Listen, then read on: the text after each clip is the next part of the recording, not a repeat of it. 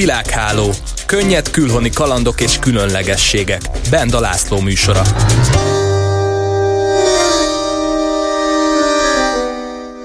Mai adásunkban különböző fővárosokról lesz szó, a legkülönbözőbb országos székhelyekre kalauzoljuk el önöket.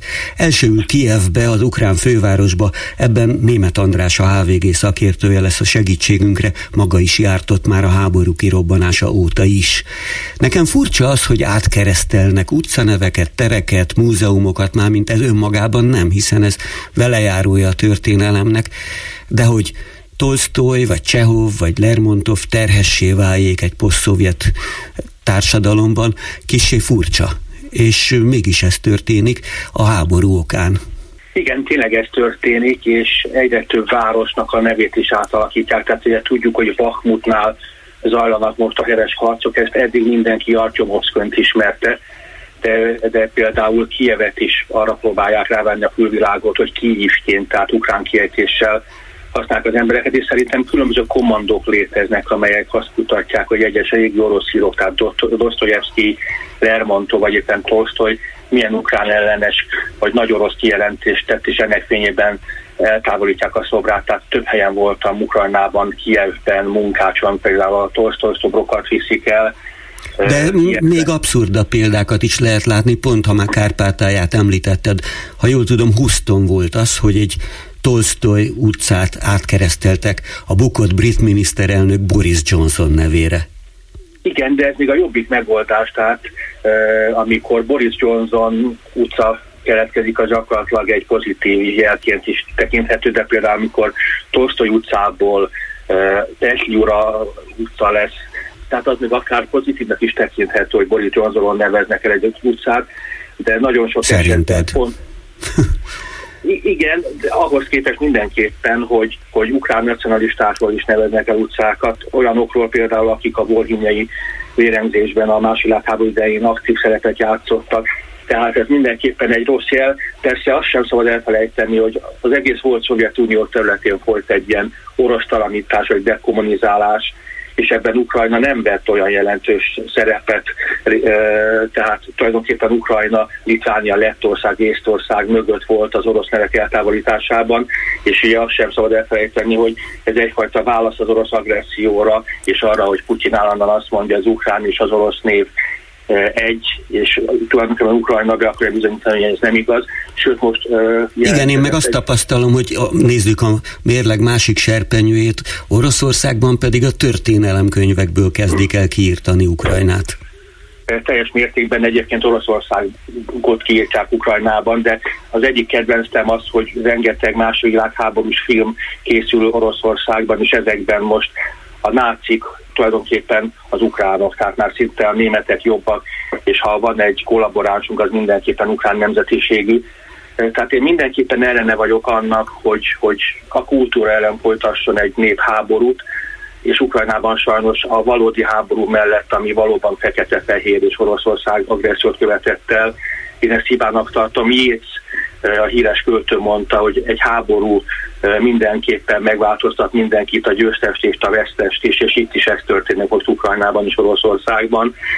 Van most egy olyan javaslat, hogy Oroszországot nevezzék hát hivatalosan is Moszkoviává, ezzel azt mondanák, hogy Oroszország jog nélkül vitorolja a rusz, tehát az orosz nevet, mert az igazi szláv állam az Kievben jött létre a kievi rusz formájában. Sőt, még az is az ember érzése olykor, hogy mintha a különböző városok versengenének egymással, hogy ki tudja először orosztalanítani a saját utcatér múzeum neveit.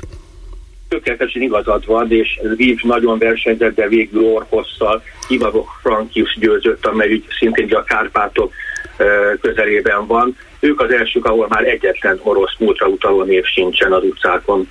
Nem tudom, szolgáljon ez az ő nagyobb dicsőségükre. Én nekem ez nem tetszik. Nekem sem. Német Andrásnak köszönjük ezt a részletet.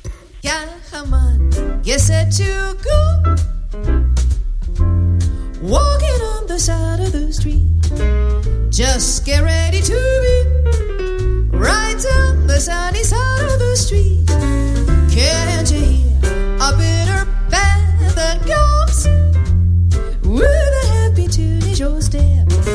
Life can be so divine, right on the sunny side of life. Show your whip, pull your whip, show your whip, so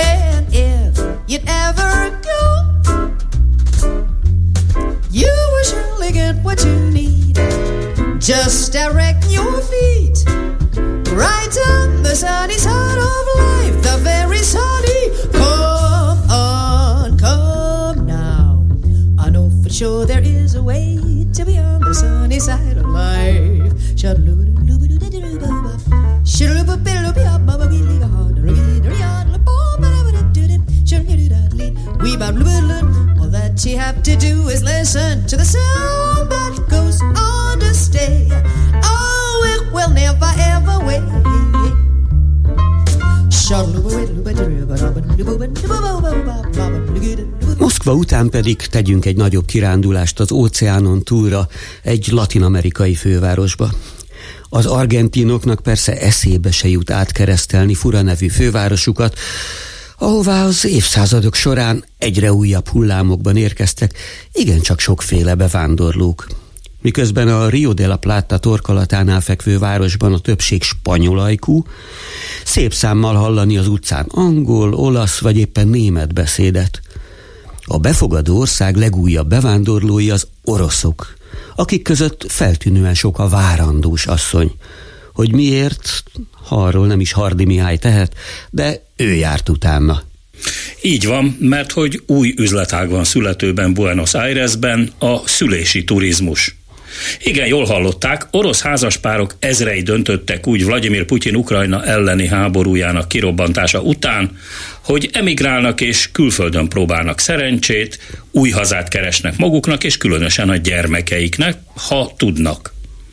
Az Ukrajna elleni háború előtt mintegy 80 olyan ország volt a földön, ahová az oroszok turistaként vízum nélkül utazhattak. Ez a szám és ezzel együtt a lehetőségek is drasztikusan csökkentek az elmúlt egy év alatt a brüsszeli szankciók hatására. Argentina ebből a szempontból kivételnek számít. Egyrészt a Buenos Aires-i vezetés nem sietett elítélni a távoli földrészen zajló orosz agressziót. Ahogy a brazil sem. Másrészt meg meghagyta a vízummentes utazás lehetőségét az orosz turisták számára. Úgy gondolták, hogy ezzel nem kockáztatnak sokat. Moszkvából, Jekaterinburgból vagy a szibériai Omskból nézve Argentina nem számított éppen felkapott turista célpontnak eddig. Most azonban az argentin állampolgársági és beutazási szabályok rugalmassága miatt a szószoros értelmében ezrével rajzanak az orosz terhes asszonyok a tangó, a pampák és a gaucsók országába. Csak a tavalyi évben több mint 2000 várandós orosz asszonyka ült fel a repülőre, vállalta a 10-12 órás transatlanti repülőút fáradalmait, hogy aztán Buenos Aires valamelyik klinikáján adjon életet a gyermekének aki már nem lesz Vladimir Putyin alatvalója. Vagy nem csak az övé, mert? Nagyon egyszerű a magyarázat, az argentin törvények szerint ugyanis minden az ország területén született kisgyermek automatikusan megkapja az argentin állampolgárságot. A szülei pedig az állandó tartózkodási engedélyt, vele együtt az argentin útlevéllel amivel nem kevesebb, mint a világ 171 országába lehet turistaként vízummentesen beutazni. Az orosz emigrációs szülési turizmus olyannyira felvirágzott, hogy egy orosz házaspár külön utazási irodát is alapított baby.ru Argentina néven, saját orosz nyelvű weboldallal. A tulajdonos Makeyev házaspár szerint tömeges igényt elégítenek ki. Egy szülési utazási csomag ára 1000 és 8000 dollár között mozog, igény szerint. Ahogy az óceánjáró hajókon és a repülőgépeken, itt is lehet a turista, a biznisz és az első osztály között válogatni. Apropó repülőgép. Fontos tudni, hogy a légitársaságok általában csak a terhesség hetedik hónapjáig vesznek fel kismamákat a fedélzetre, bár a stewardessek kapnak kiképzést akár váratlan szülés esetére is, de a pilóták a keresztapaságot már alig ha vállalnák. Kirill Makejev arra számít, hogy csak az idén akár a tízezer főt is elérheti az Argentinába szülési okokból beutazó Tamarák, Lyudmillák és Svetlánák száma. A nyelvtudás hiánya sem lehet akadály, ennél az irodánál is be lehet x a szolgáltatások között, a nálunk már jól ismert tolmácsot kérek pontot. A szülési turizmus egyben az apukáknak sem jön rosszul, hiszen így ők is argentin tartózkodási engedélyhez és útlevélhez juthatnak. Ezzel pedig legálisan megmenekülnek az otthoni kényszersorozás elől, és elkerülhetik az ukrajnai fronton az úgynevezett hősi halál egyre kétesebb intézményét. Argentinában egyébként jelentős orosz kötődésű diaszpóra él, hiszen sok orosz vagy galíciai zsidó ember vándorolt ki a 19. század végén, a 20. század elején a szegénység és a pogromok elől Argentinába. Később nem kevesen a polgárháború és a bolsevikok elől menekültek. Majd 1990 után is volt egy ex-szovjet kivándorlási hullám. Az argentin főváros neve a Buenos Aires egyébként jó szeleket, tiszta levegőt jelent spanyolul, úgyhogy aki ott köt ki, a múlt terheitől is megszabadul. Mondhatni, elfújta a szél. Az örökké sajgó orosz lélek számára pedig gyógyírt jelenthet a babakocsi tologatása közben, hogy a La Plata folyó melletti parkban eldúdolja valaki magában a Moszkva parti estéket, vagy éppen Evita Peron híres dalát Andrew Lloyd Webber musicaljéből. No akkor következzék Lady Madonna, és persze a Don't Cry For Me Argentina. Don't cry for me, Argentina. The truth is, I never left you. All through my wild days, my mad existence, I kept my promise. Don't keep your distance.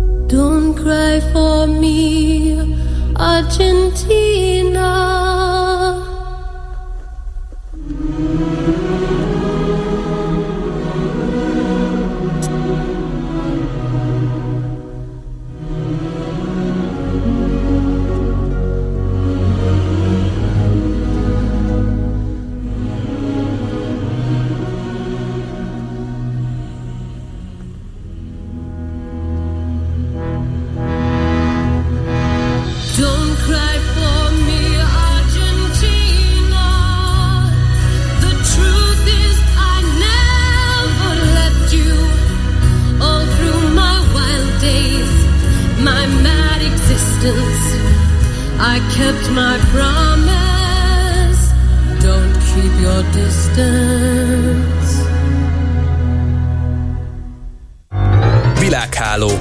Könnyed külhoni kalandok és különlegességek.